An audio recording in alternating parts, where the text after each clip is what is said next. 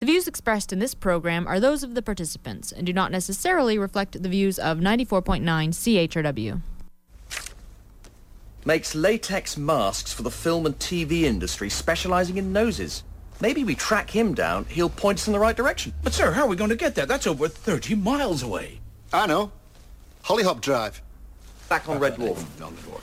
Uh, matter paddle. Back on Red Dwarf. Time slides where you walk into a photograph and... That's on Back Red on Dwarf, Red sir. Dwarf. Got it. Been there. Oh, that's Star That's Trek. not us, No, sir. No, no, we don't do that, sir. All right, if you've got no teleportation systems or antimatter reassemblers, no option. We'll have to catch the bus.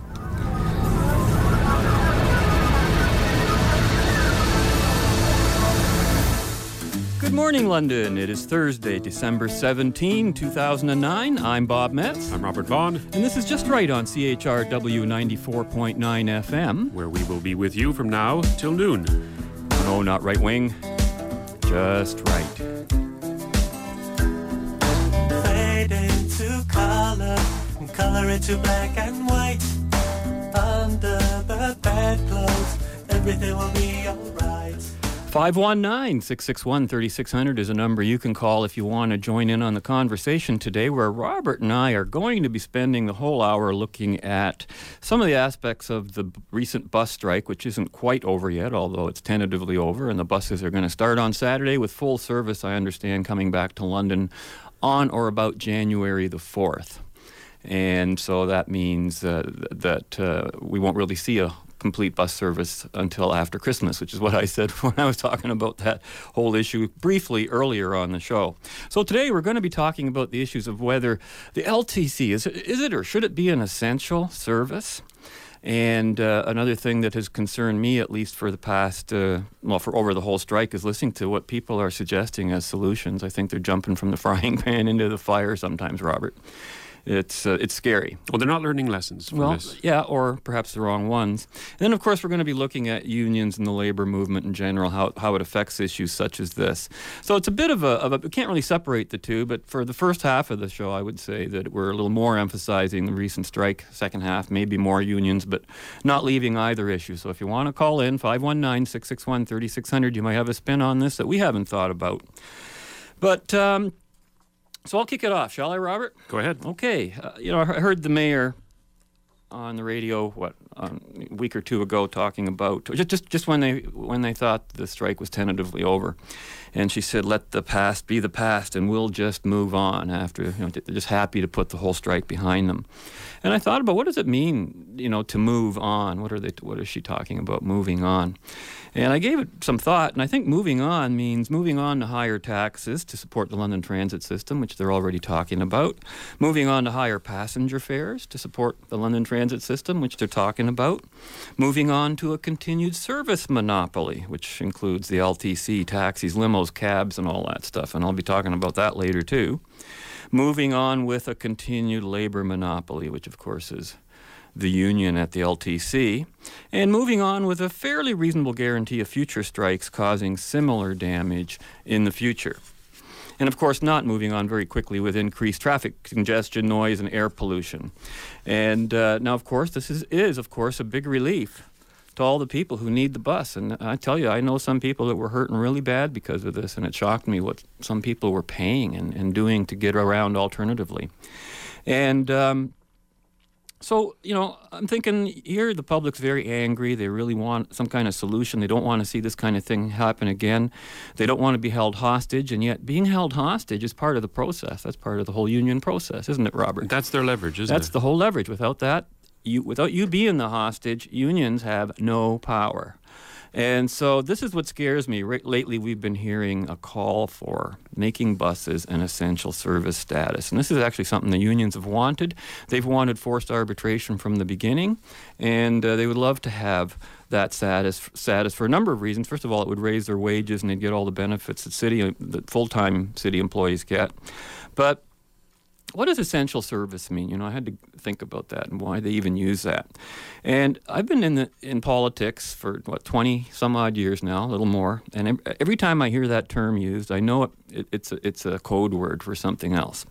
And when it's used by politicians and bureaucrats, not by the public, the public actually means a dictionary definition. Essential service, something I need to live, something I need to get around. You can't know? do without it. You can't do without it. And that's perfectly sensible. But when a politician uses that same term, he's using it against you.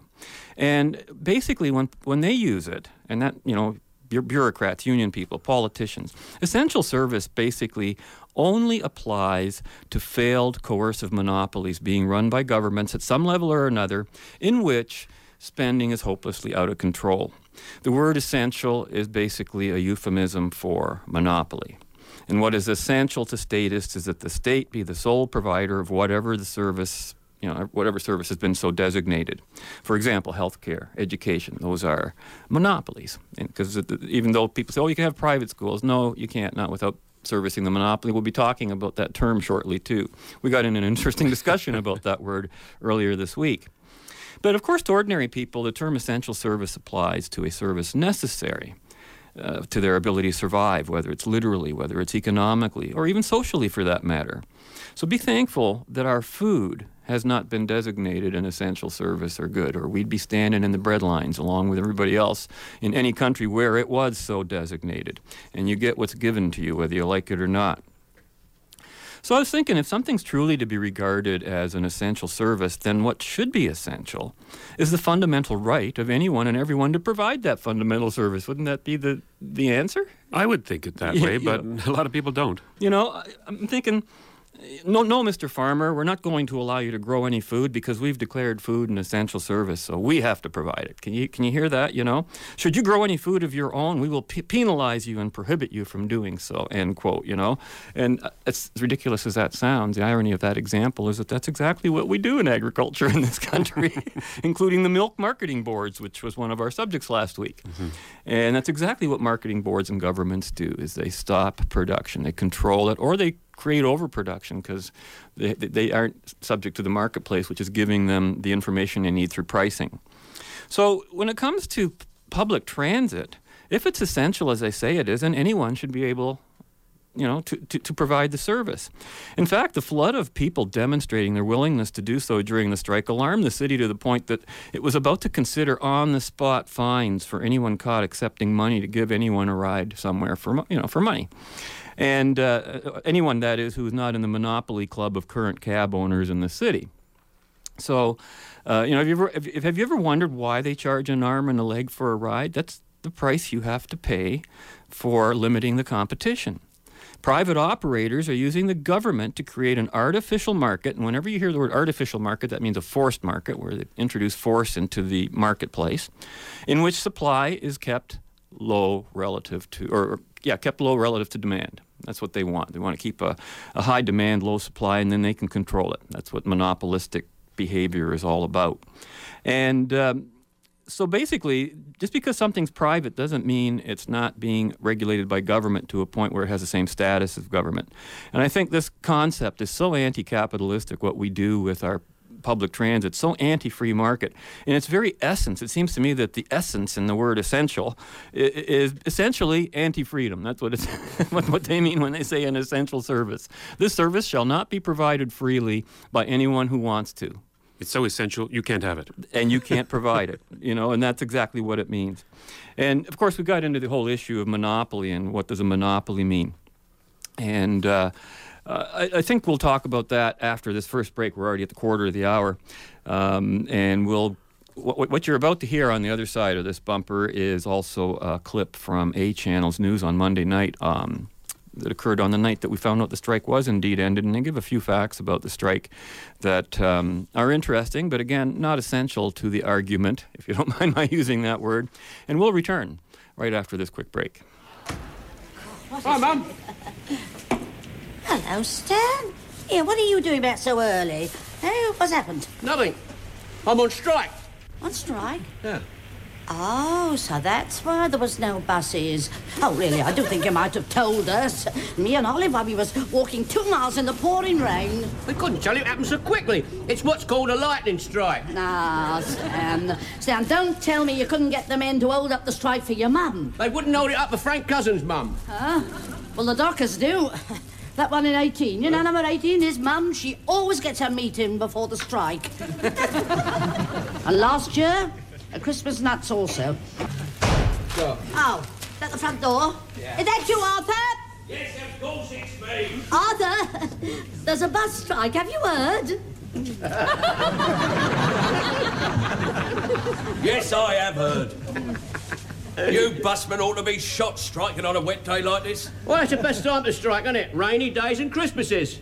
The railways taught us that.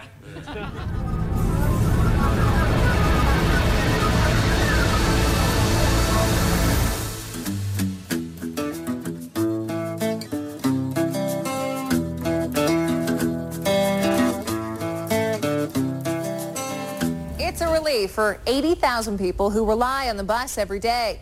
The London Transit strike is over. But will this come at a cost to taxpayers? Anna Blakos joins us live with more. Anna. Tara, the strike has been costly for the London Transit Commission, and now the LTC must also come up with the money to pay for the new wages. The contract was accepted by 72 It's finally over, but the financial impact of the strike and increased costs of the new deal may have the LTC turning to City Council for help.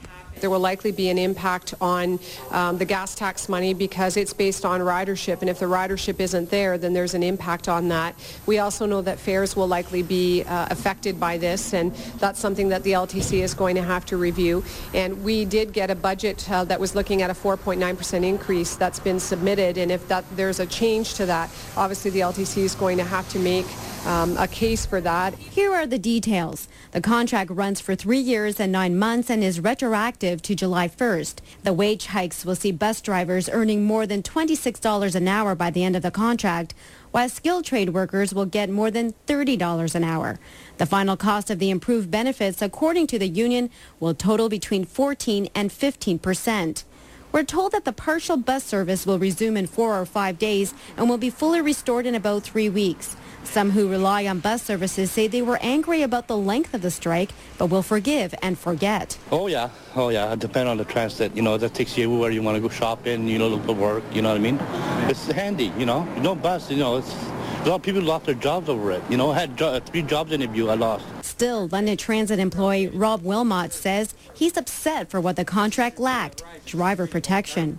I'm concerned about the safety of our drivers. I, I myself have personally been assaulted physically, verbally, Now, Tara, while some riders say they're willing to forgive and forget, we had dozens of people who commented on our Facebook page tonight. People saying they are still angry that the strike went on for this long. Many also said they don't think the bus drivers deserve the raise. Now, it's not entirely clear what that increase is. The union says between 14 and 15 percent. The commission's own math equates it to 13.2 percent. Welcome back. You're listening to Just Right on CHRW 94.9 FM, where we'll be with you from now till noon. 519 661 3600, the number to call if you want to join us. Just before the break, I was talking about monopolies, and um, it's funny. Robert and I have this policy of not discussing issues before we come on the air, but I think we've broken that a couple times, haven't we, Robert? Well, I think this particular one and, And the is- definition of the word monopoly. It wasn't got- a discussion, Bob. It was an argument. Yeah, we got into this argument, and of course, I had to settle it by picking up a dictionary. It Turns out we were both right and we were both wrong, which was kind of funny. And I was speaking of monopoly in a rather broader sense, and Robert just goes to me and says, Well, monopoly, that means one, mono, right? And uh, yes, that's what it means. But monopoly, when I picked up my trusty Funk and Wagnall's dictionary, by the way, the word monopoly comes from the word monos, alone, and polling, to sell. So to be the lone seller of something. But what makes the term interesting is that that's just the general theme of monopoly. And to be sure, there is a, a, a monopoly. But here's here are the definitions, and there are five, believe it or not. Uh, number one, the exclusive control of a commodity, service, or means of production in a particular market with the resulting power to fix prices. Now, that's an important fact, too, the fixing prices part. You might be the only uh, uh, business in a geographic area, but if you have no power to fix prices, you might not be considered monopoly. That's how anti competition laws look at it. In law, a monopoly is an exclusive privilege granted by a government of buying, selling, making, or using anything. so there is that. That's the monopoly I'm talking about. Um, number three, a, a, company having a monopoly. Also, the company having a monopoly is a monopoly. Right. Okay. And number four, the commodity, service, etc., controlled under a monopoly. So you could have perhaps one commodity or service, such as, oh, let's say, um, public transit, controlled by a single entity, even though several other entities are providing the service, such as in, in a taxi industry. We have three companies, but I would still call it a monopoly. They the prices share. are fixed. The prices are fixed. It is the government that determines all that, has to approve it, even has to tell them when to give discounts to seniors and things like that. And of course, the fifth um, definition of monopoly ha- is having exclusive possession or control of anything, and that could be that could be property. You have a monopoly over your property, in a sense.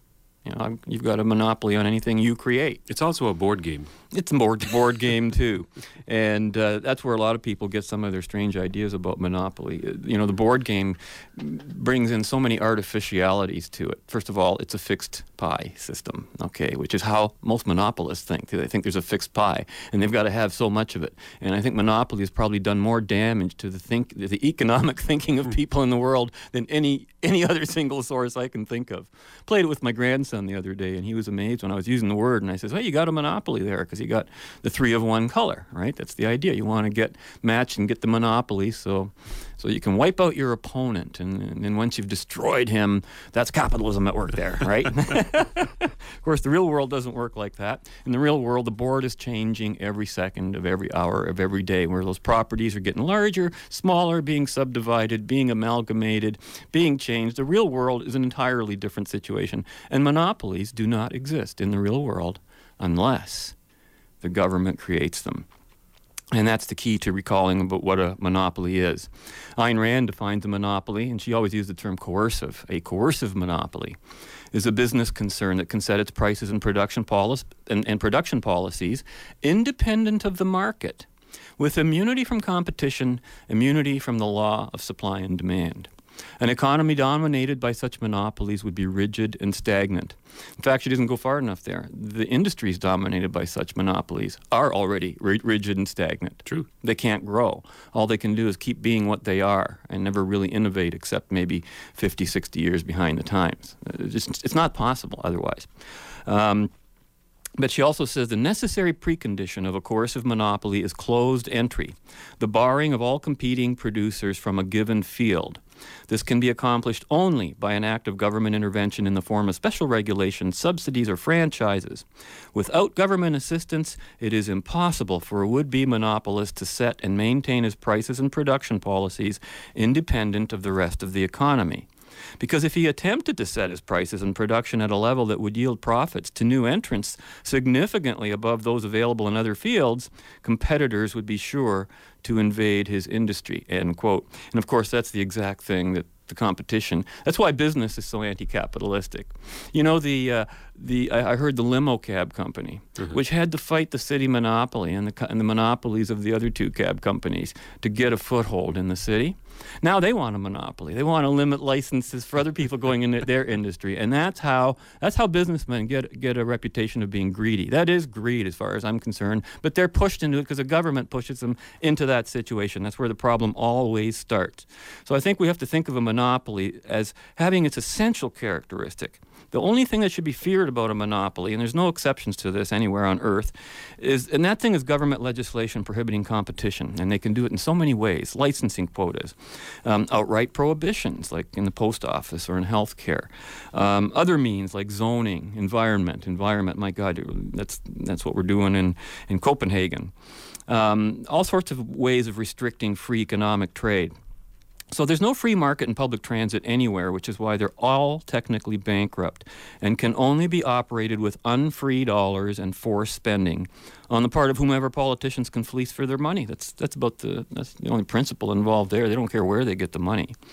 And you know the term free market means only that people within that market are free to choose with whom they do business. Force is prohibited. Consent is the operative word. So when we say public, meaning government run or regulated transit, you know, it employs force and prohibits consent, making everything about it both immoral and uncivilized by every definition of every morality I know on the face of the earth, including Christian and some of those ones that I don't even hold to so dearly. And yet we just go and practice these immoralities as though it was just pragmatic business. You know, it's all based on need, on altruism. Ayn Rand was so, so right about all this stuff. And of course, the same monopoly principles apply to labor monopolies, which take the form of government enforced prohibitions against, you know, competing businesses or workers, which they like to call uh, a scabs, which is, you know, just terrible. And what's even worse now, Uh, Londoners are really being taken for a ride. They're just willingly hopping aboard and supporting the very system that got them so screaming mad. This is one of the things that's been frustrating me a bit. They've been so brainwashed by the very interests who have everything to gain by having a monopoly that they can't possibly see how anything called public transit could exist without it being run by government. It's just not even in their field of vision. To talk to most people about that, Robert, is like talking to them about, you know, something so abstract it just doesn't exist in the real world. It's alien to them. It, it's totally alien to them. And the irony of that is that this is the one thing I, you can count on both labor and management agreeing in the field of public transit, and that is that they like to have their their you know keep their monopoly each of them. And that's why they're both in bed together on that particular issue with government. Gov- not, neither of them could be doing this without government. That's why all all 100% of the responsibility lies at city hall. And um, so you know it's really funny. It, this, the, the whole union thing i was going to do a whole show on how how it's how this union strike was really a uh, an example of socialism versus capitalism but when I got into some of the particulars, I thought we'll save that one for later because that applies to all unions all the time. But I did want to point out that that you know when people hear about that battle, you know, between capitalism and socialism, it's not one between labor and business. You know, that's not what it's between. It's not between g- business and government or in or between labor and government. It's all about the three of them: business, labor, and government colluding against the individual citizen and the taxpayer. That's how the players actually line up. But the citizens and taxpayers are clueless because they don't represent a single interest. That's the problem. They're just taxpayers. They've all got their own interests. Some of them like hockey, some like Star Trek, some like something else. And they don't form clubs to form a collective that the city can appeal to.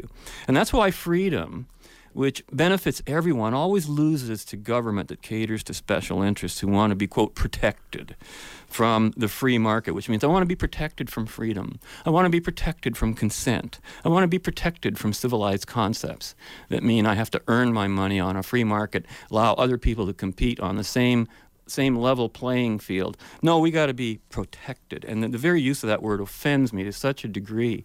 It, it's uh, it's amazing. I heard it again used in somewhere with Copenhagen. We all have to be protected, you know, from from CO2. It's so funny. Well, the word itself, you know, sounds okay. However, it they don't realize that it implies force, it implies violence, it implies coercion. But more than that, it doesn't imply any form, form of protection at all. Nothing's being protected. There's no protection of the citizen. It's a destructive term. They're destroying a market. They're destroying innovation. Exactly, and that's what, and that's what they're they're protecting their fixed pie that they've already got, and they don't want that pie to even grow. That's the part they can't can't conceive of. The very groups that think that they're being protected are also hurting themselves. And I imagine they could make a lot more profit charging lower prices, but that concept's beyond them because they've never been in a marketplace like that before. and I've seen it happen. And the funny thing is, though, even if the government stopped paying for public transit, I think taxpayers have become too cynical to believe that, they get, that they'll ever get any kind of tax reduction to go along with any reduced government spending, because experience has taught them that politicians just find something else to spend the money on and carry on with, um, you know, increasing taxes. And I've heard that a lot, but I have to tell you that's a non-relevant ar- argument. It's capable of being debated and resolved on its own. That's a whole separate issue. And um, you know, when I think about this whole issue about the cabs and, and the right to work, it reminds me of the difference between the legitimate right to work and what people call a right to a job, which are two different things. And I think you're going to be ta- talking about that, aren't you? A little bit, yeah. Yeah, about a, a job is a relationship, of course, and you're going to talk about that.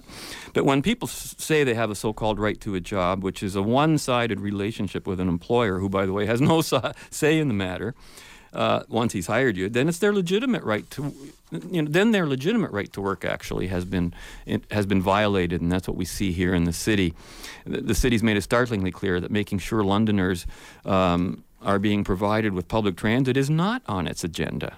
The number one priority of the city you know, was to make sure that the monopoly control on both bus transit and taxi limo transit continued unabated, and that's why they were starting to find people who uh, apparently this is an ongoing problem.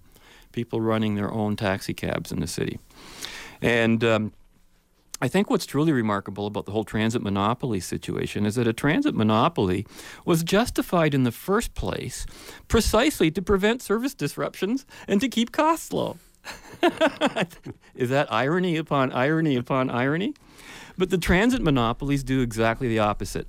They are the cause of service disruptions, and costs are out of control, which is remarkable once again the justification for governments getting involved, right? Oh, we can't do it. People can't afford it. So, you know, round and round we go on the not so merry-go-round of watching what appears to be a labor and management dispute. We should all be making a straight trip to City Hall where the switch to stop the ride and let us all get off is actually located. That's where it is. That's where we've got to go. The city needs to get out of the so-called public transit service precisely because it's an essential service. God, don't ever tell me you're going to run the grocery stores. It's okay? too essential to leave in their hands. And it's necessary to tens and thousands of people in this and every other city. The excuses for not doing this are repeated like a broken record with no light offered at the end of the tunnel. I could spend a whole other show on them, but I'm sure I'll get a few in before the end of the show. We're at the bottom of the half hour now. We'll have to take a quick break. And when we come back on the other side of this break, we'll be talking a little bit more about, um, well, the union situation or the union side of the issue. Would that be a correct? Unions of- in general. Unions in general. Okay. And uh, so when we come back after this break, we'll continue our discussion.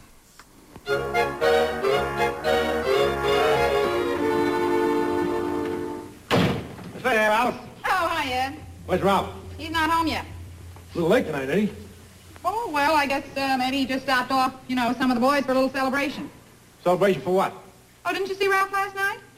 Oh, well, you know that suggestion box they got down at the bus depot? Yeah. Well, Ralph put a suggestion in there, and the company liked it very much. They gave him a $10 prize for it. Hey, boy, I'm telling you, I always knew that boy had executive ability. what was the suggestion, anyway? Well, you know how the traffic gets sort of congested on Madison Avenue, and, oh, maybe four or five buses pull up to the same corner at the same time? Yeah. Well, Ralph suggested they bring in a traffic expert to work the problem out. So they hired one this morning. Boy, oh, boy. I'm telling you, Alice, you can be pretty proud of that husband of yours. I'm telling you, he's going to go far in that bus company. You know why?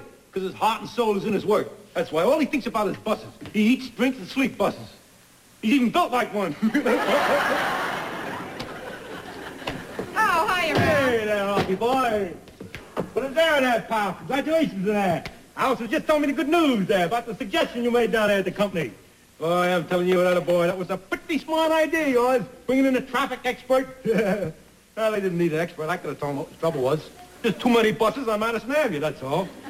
But that traffic expert, you know what he'll probably do? Take some of the buses off the line and just lay off some of the bus drivers. Of course, that'll be pretty rough on uh, the bus drivers that are laid off. But at a time like this, you gotta think of yourself, huh? I mean, uh, think of how much better off you and the other drivers will be that are working. What's a good word, buddy boy? I was the first to go. Oh, Ralph. You mean you were fired? Oh, no, I wasn't fired. I was just temporarily laid off with nine other drivers. How about that? How could they do that to me? Me, who has worked and drove a bus for that company for 15 years. 15 years driving a bus. Aggravation, 101 aggravations every day. Driving a bus in the summertime, dying from the heat. In the wintertime, freezing from the cold. All kinds of weather. Through the rain, the snow, and the sleet. You know that sign they have in the post office? The mail gets through no matter what kind of weather? You know why? Because the mailman rides with me.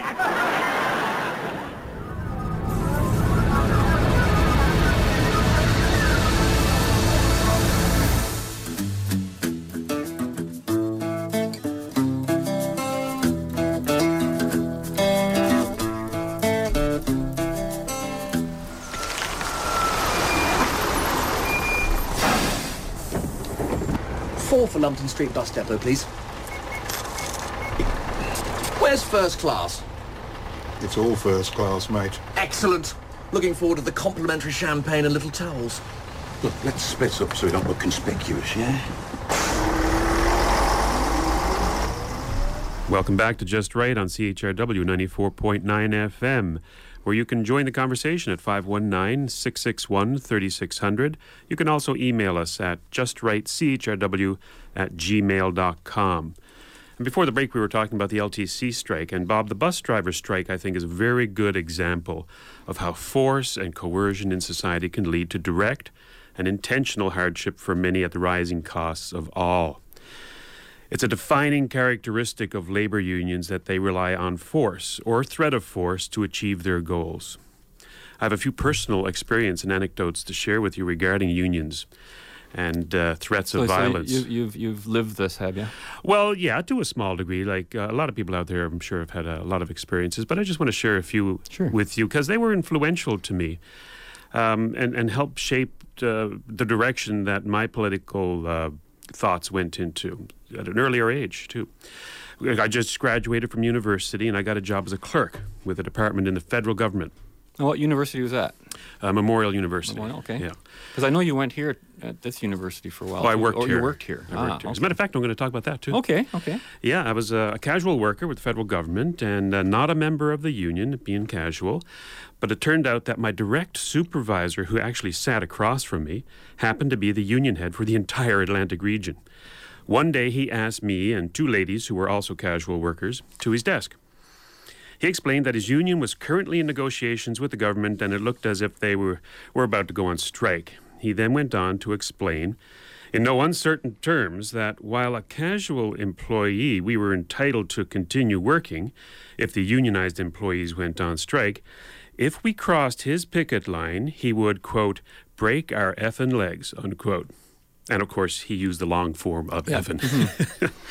so it turned out that no strike was called, so there was no need to test his threat, but he certainly made a lasting impression on me and no doubt on those two uh, ladies he threatened with physical harm. That's interesting because that's the that's the f- one of the words used in the first sentences of my union rep that I first had first Really? time in my life, first job. I worked at Northern Telecom. That's what it was called before, or Northern Electric before it was called Northern Telecom. And uh, I didn't. Little did I know this was in the '70s that I had just joined on as an employee there just months before a pending strike, eh? And uh, I'd been there about three months or so, and uh, up comes a stranger to me, and he points over at my supervisor, and he says, "You see that guy over there?" And I said, "Yeah." He says, "Well, he's an effing something or other, okay?" And I'm going, "What's your problem, right?" And, uh, and he's telling me that he's my union rep, and then this, I'm going, "Oh my God, is that right?" You know? And I couldn't understand why he had this hostility towards management. It, it just didn't make any sense to me because I was treated so nicely by all the management there, and this was the first jerk I ran into in the in the whole place, right? And uh, but it turns out we went on strike. Um, just weeks after that particular event. So that was what they were gearing us up for. And then that was the time I sat down. I remember calculating. They went on strike for 10 cents an hour, uh, a 10 cent an hour increase. And I sat down after being off. I forget how many weeks we're off. I already figured out that the money we had lost in our pay, and I'd never been paid so much in my life, uh, to, to make it back in terms of the increase they were fighting for, I would have had to stay there for 17 years with uninterrupted labor, no disputes, no changes, and everything, just to make up the loss of that one strike, that one short little period of strike. Is that right? And so I quit, went back to school, and haven't been in a union again. I have a similar story just to continue on with that one with the federal government. When I would take a break or lunch break or coffee break, um, being new to the job and I wanted to make a good impression, all that, sometimes I would come back early, you know, after I finished my lunch and uh, get back to work. And my same supervisor again came over to me and said, You stop working. You know, we fought for this break, so you have to take it. You cannot work. Right. Right. You, we can't let the, the management see you work. As a matter of fact, you've got to slow down. When I first started the job, he's told me, You have to do your job slowly because once you do it fast, that's what management will always expect. That's the whole you. premise of the movie I'm All Right Jack with Peter Sellers. If anybody's seen that, that's what the whole thing is about. Well, later on, it's after about six months working there. It's a rather oppressive environment, I must say. But after about six months, he came to me and said, "Your six months is up. However, th- they're offering you a full-time job here if you want it, which means that you'll be part of the union." And I said, "You can keep it.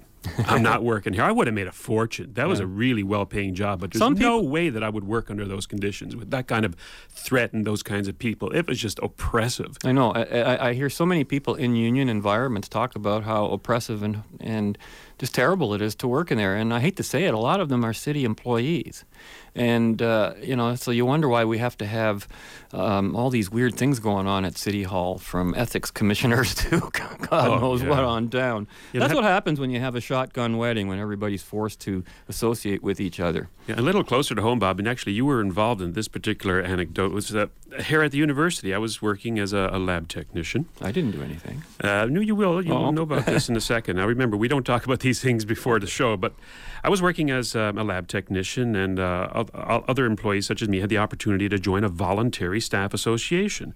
There were many among us who thought that they would rather force all of us to join CUPE.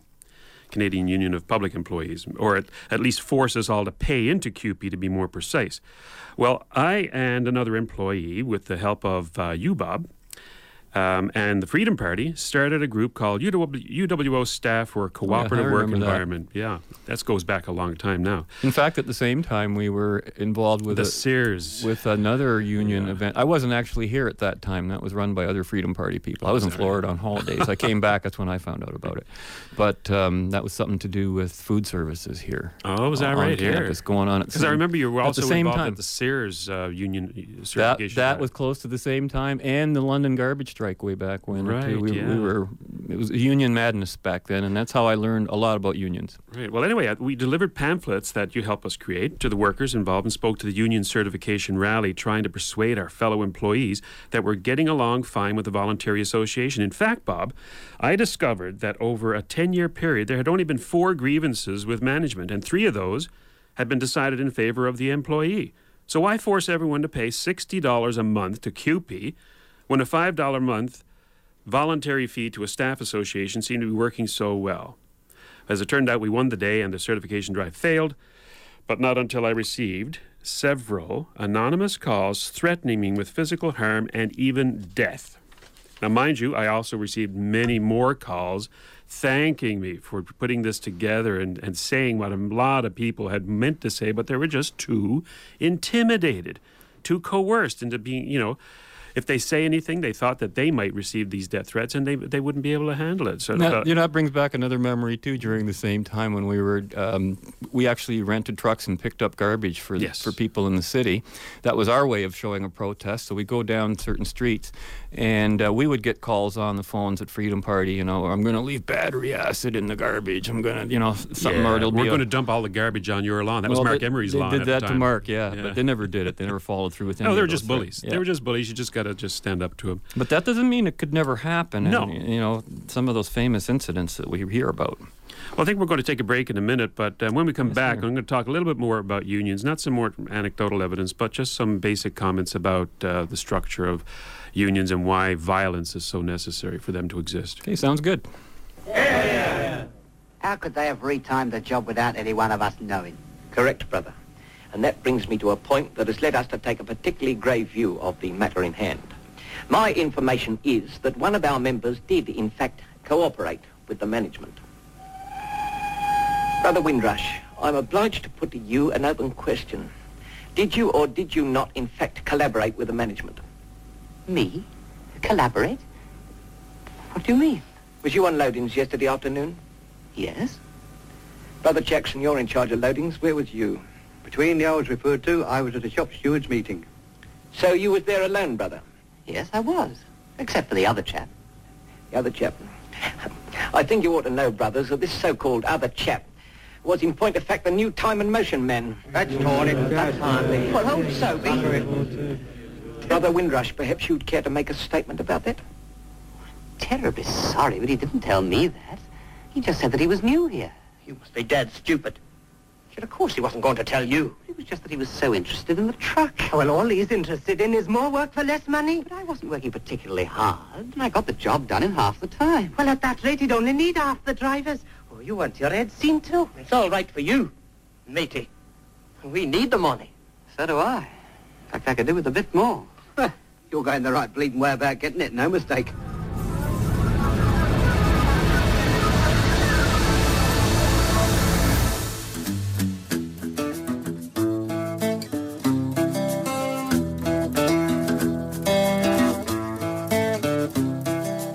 Here's the street map, Minister, and uh, the directory. Splendid, Bernard. This is the Prime Minister's constituency, isn't it? Oh, look, a park. Oh. Near the station. You know, Minister, one requirement of a national transport policy is to bring bus stations nearer to railway stations. But that would mean building on the park.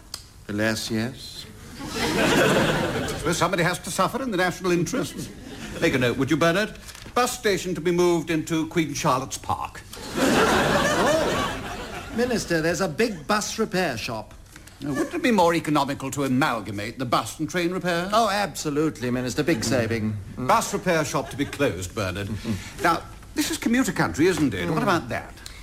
Well, commuter trains run at a loss, you know. They're only really used at rush hours. So commuters are, in effect, subsidized. Isn't that rather unfair on the others? Oh, it's a great injustice, Minister. Commuters to pay full economic fares. Mind you, that'll double the price of the tickets, Minister. Can't make an omelette without breaking eggs. Oh, there are quite a few railway stations in this area, British Rail as well as Underground. Yes, yes. Well, one view is that areas with reasonable rail services don't really need an evening bus service as well. A very persuasive view, to my mind. Hmm. All bus services to cease after 6.30 p.m. Welcome back to Just Right on CHRW 94.9. What do you think of that? Government planning, transit. Typical. you know, Bob, we, we've been ragging on the unions quite a bit, but you know, the notion of a, a union of workers is not in and of itself necessarily a bad thing. Well, an association, yes. An association, yeah. People have a right to organize and to create associations to better negotiate from a position of strength. And by strength, of course, I mean numbers, simply that, not violence. In fact, I would think that a major employer would much prefer dealing with a single negotiator for a collection of workers rather than dealing with each individual worker. It just simply makes it more efficient. This would be ideal, however, if it weren't for the systematic intrusion of force and coercion in today's labor unions. The force takes two forms, here in Canada at least. The, form, the forced compulsion to pay union dues, even if you don't wish to be a member of the union, the so called RAND formula, and the ability to, of striking workers, workers to effectively commit acts of intimidation, aggression, and violence without fear of intervention by the police or the law. They forget that a job is a relationship. It's as simple as that. It has no violence has no place, force has no place in a relationship. And once you in, in, put that in there, you've lost your civilization. You know, it's interesting. You talk about this, that second element. I was listening to Murray Faulkner at the beginning of the bus strike when they were threatening to put pickets up here at the University of Western Ontario to prevent that private uh, shuttle service from going back and forth and stop people and give them information. And he was actually asked what was the what was the uh, the policy of the city on viol- on union violence in that sense, and he, he, gave a very muddled answer. I was very very not not too um, didn't feel too confident after that. You know, he says, "Well, you know, it's it's not too clear. They can stop you for so long and and, Yeah. and talk to you." And I'm going, "Well, do I have that right too? Can I go ar- up around the street and stop people when when they're in a hurry to get somewhere, so they are forced to listen to my message?" Wow. Yeah, of course not. Not in my, not in my world, that's for sure. Yeah, but just to get back to the RAND formula, Bob, Yeah. that's a term that a lot of people have not heard. At least I haven't heard this. got nothing to do with Ayn Rand, right? Just No. just to make sure. Actually, it's Justice Ivan Rand from 1946. in- uh, uh, developed this formula, which basically said that um, if if a, if a union wanted to force anybody else in that uh, collective area to for, to be uh, they, they didn't want to be part of the union. At least had they, they had to pay the dues, and they would force the employer to garnish the wages to pay the union dues. And it came to a head back in '91 when uh, Merv Lavigne, you remember that Oh, yeah. case? Merv Lavigne was actually involved in that case. Oh, were you? Yeah. We'll talk Freedom about that Party later. and the NCC. Another another story. Yeah. Um, Merv Mr. Lavigne's union dues were being spent not only for collective bargaining purposes, but for union political activities he didn't support, including helping to fund the New Democratic Party. The Supreme Court of the day recognized that the RAND formula, the compulsory collection of union dues, violated a person's freedom of association, but in typical fashion dismissed it by using the infamous Section 1 of the Constitution, a clause I'd like to call the so what clause. you have these rights as outlined in the Constitution, but so what? the ability of striking workers to commit acts of violence, harassment, intimidation, etc., unchecked by the police, has been seen here in Canada on numerous occasions. In the United States, there's an organization I just discovered called the National Institute for Labor Relations Research, which documented in that country 8,799 incidents of union violence since 1975. Now, out of these, only 1,963 arrests were made and only 258 convictions found, a conviction rate of barely 3%. The reason given is primarily the powerlessness of local law enforcement in the face of a multitude of strikers. They just just as soon leave them alone, let them get on with their shenanigans, and hope it just all goes away. And of course, that just feeds that bully mentality. Can you imagine business owners or management banding together, setting bonfires on union leaders' private property, walking picket lines, impeding traffic, and taunting employees? They'd be arrested on the spot. Why? Because there's less of them. It wouldn't take much effort on the part of the police, and the law does not favor the business owner in labor disputes. It always favors the union. Fortunately, Canada has not had many volatile labor disputes in the past few decades compared to earlier in the past century. But we can never forget that as long as we have forced association in unions with the RAND formula and laws that favor organized labor over businessmen, the stage is always Or organized labor ready over for free violence. labor. Right. Yeah. And you know, unions just it, it's it's not just unions. It's the left. It's the socialists, especially the who where violence is always used as a tool, a tactic. They they, they use it well, if you all want to the get time. if you want to get something for nothing, nothing doesn't just you know something just doesn't, doesn't come by on its own. You That's have to right. take it. You have to beat people over the head, quite quite literally. And if you just look at Copenhagen today, or even yesterday, thousands of people in Copenhagen, all socialists, all anti-capitalists, all out there I heard that on the, world. report preceding the show today. They were all violent, and of course, they're, they're, they they blame the police for the violence. yeah, and they say we're we're just doing a peaceful sit-in. We're sitting here blocking entrance to this. and Yes, that. we're trespassing. We're intimidating. We're, we're trying to push our way into a, a building in a private meeting, and yet the police are the ones doing the violence. That's nonsense, of course. You know, so socialists are always on the left, are always using violence, and it has to stop. It is not civilized. In this day and age, for force and violence, there is no way that we should be able to put up with this nonsense. Just they just remember the um, the World Trade Organizations. Uh, the, the nations wanted to get together, and Seattle was one time, and they wanted to talk about trade. Mhm. You know, re- re- reducing trade barriers throughout the world. A laudable goal. Of course, what happens? You get thousands, tens of thousands of socialists, anti-capitalists out there, using violence, committing acts of vandalism and intimidation, trespassing, to uh, to to protest. You know, protest where their bread and butter comes from, which is amazing. Biting the hands that feed them. It's it's it's you just sit there and you wonder what is wrong with these people. There's no place for it. You know, unions and beyond that, beyond even the, um, I suppose, the political issues, which is what we're talking about. The one thing, even from a work point of view, I've never, from what I've seen in unions, unions and labor legislation seem to force employers to value a specific work function and not an employee. And that to me is why it's it's living why people don't have a generally good feeling in most unionized places. Why, why like you said, you didn't feel comfortable. It was working in there. oppressive, yeah. Very oppressive, and, and that's because everybody's fighting for the same piece of the pie. yeah, if you it's think an of non- employer can be oppressive, you just work for a union. but you know, the inequities between pay scales of one employee to another, though, have been, you know, have a, that- that's been considered a social injustice if Bill gets paid more than Jim or something like that, Mhm. right? And uh, so, therefore, that necessitates social justice, which is just forced equity, force again, between those who have earned their value and those who have not, and that's what unions like to do, and that's why they were telling you, don't work so hard. Yep. because they've got to equalize the whole playing field. Down to the lowest common denominator. That's right. Another thing that came up during the strike, too, some of the arguments I heard that I thought were rel- relatively irrelevant. You keep hearing this, well, you know, now is not the right time to ask for a raise or go on strike. Now is not the time to spend money on this or that or other thing because of economic conditions. Well, actually, there's never a right time to strike in, in the sense for the reasons we're doing here. The economic conditions are different from individual to individual, so that even in the best of times, there are those who are suffering economic cutbacks and job losses. It's again, whatever the majority is experiencing, that's what everybody thinks is is the big scene. And you know, in a free market, only an increase in productivity of a specific employee, not the profits of the employer, by the way, um, is the only thing that would justify a salary increase. Just because the employer is making more money, that might have nothing to do at all with the employee being more productive. It might be that he saves some money in some other area. And so, or gave up something he was using them for himself, and then he got more profit as a result. So you can't really justify it on that. There are always people willing to do the same job for equal or less pay than what's being paid out now.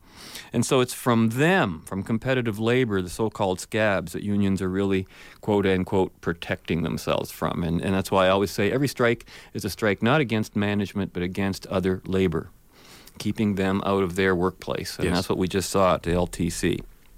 So, you know, this allows taxpayer. Uh, oh, uh, the other thing too is y- you hear this too. you- We got we got to make sure we're getting the best value for our taxpayer dollars, right?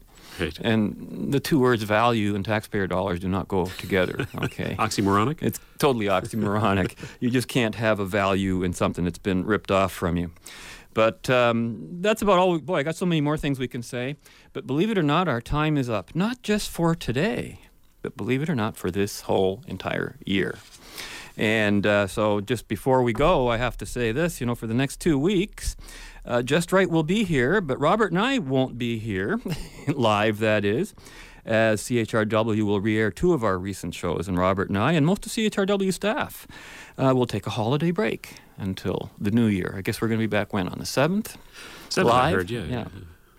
So, to Bronwyn Loden, who's our current on air operator and spoken word director, to Taff Serdiello, who was the show's operator in the first half of the year, to Alex Jarowski, who has both operated the show and appeared as a guest, to Michael Brown, program director, Grant Steen, station manager, and to all of the volunteers, guests, callers, and of course to you, the listeners. Have a safe and happy holiday season. You've managed to put up with us for another year, and since October of this year, there have been two rightish Roberts to put up with. like that, rightish Roberts? How unprobable is that, eh? Yet you are witnessing this phenomenon right before your very ears. So we won't be back live until 2010. That's the year we make contact, right? Right, Robert? January 7th is the launch date for Just Right 2010, our return to the live version. So in the meantime, you know what to do. Join us again. Next week, even, we'll be here. The show will be when we'll continue our journey in the right direction. Be right, stay right, act right, do right. We'll see you next year. Fade into color color it to black and white. Under the bedclothes, everything will be alright. How did you get so wet? Standing at a bus stop for an hour, waiting for a bus. Well, that was daft, wasn't it? Well, how was I to know you were on strike? Well, stand at a bus stop for an hour, nothing comes along. Blimey, you must have thought something had gone wrong. Well, you lot run the buses, we thought it was normal service.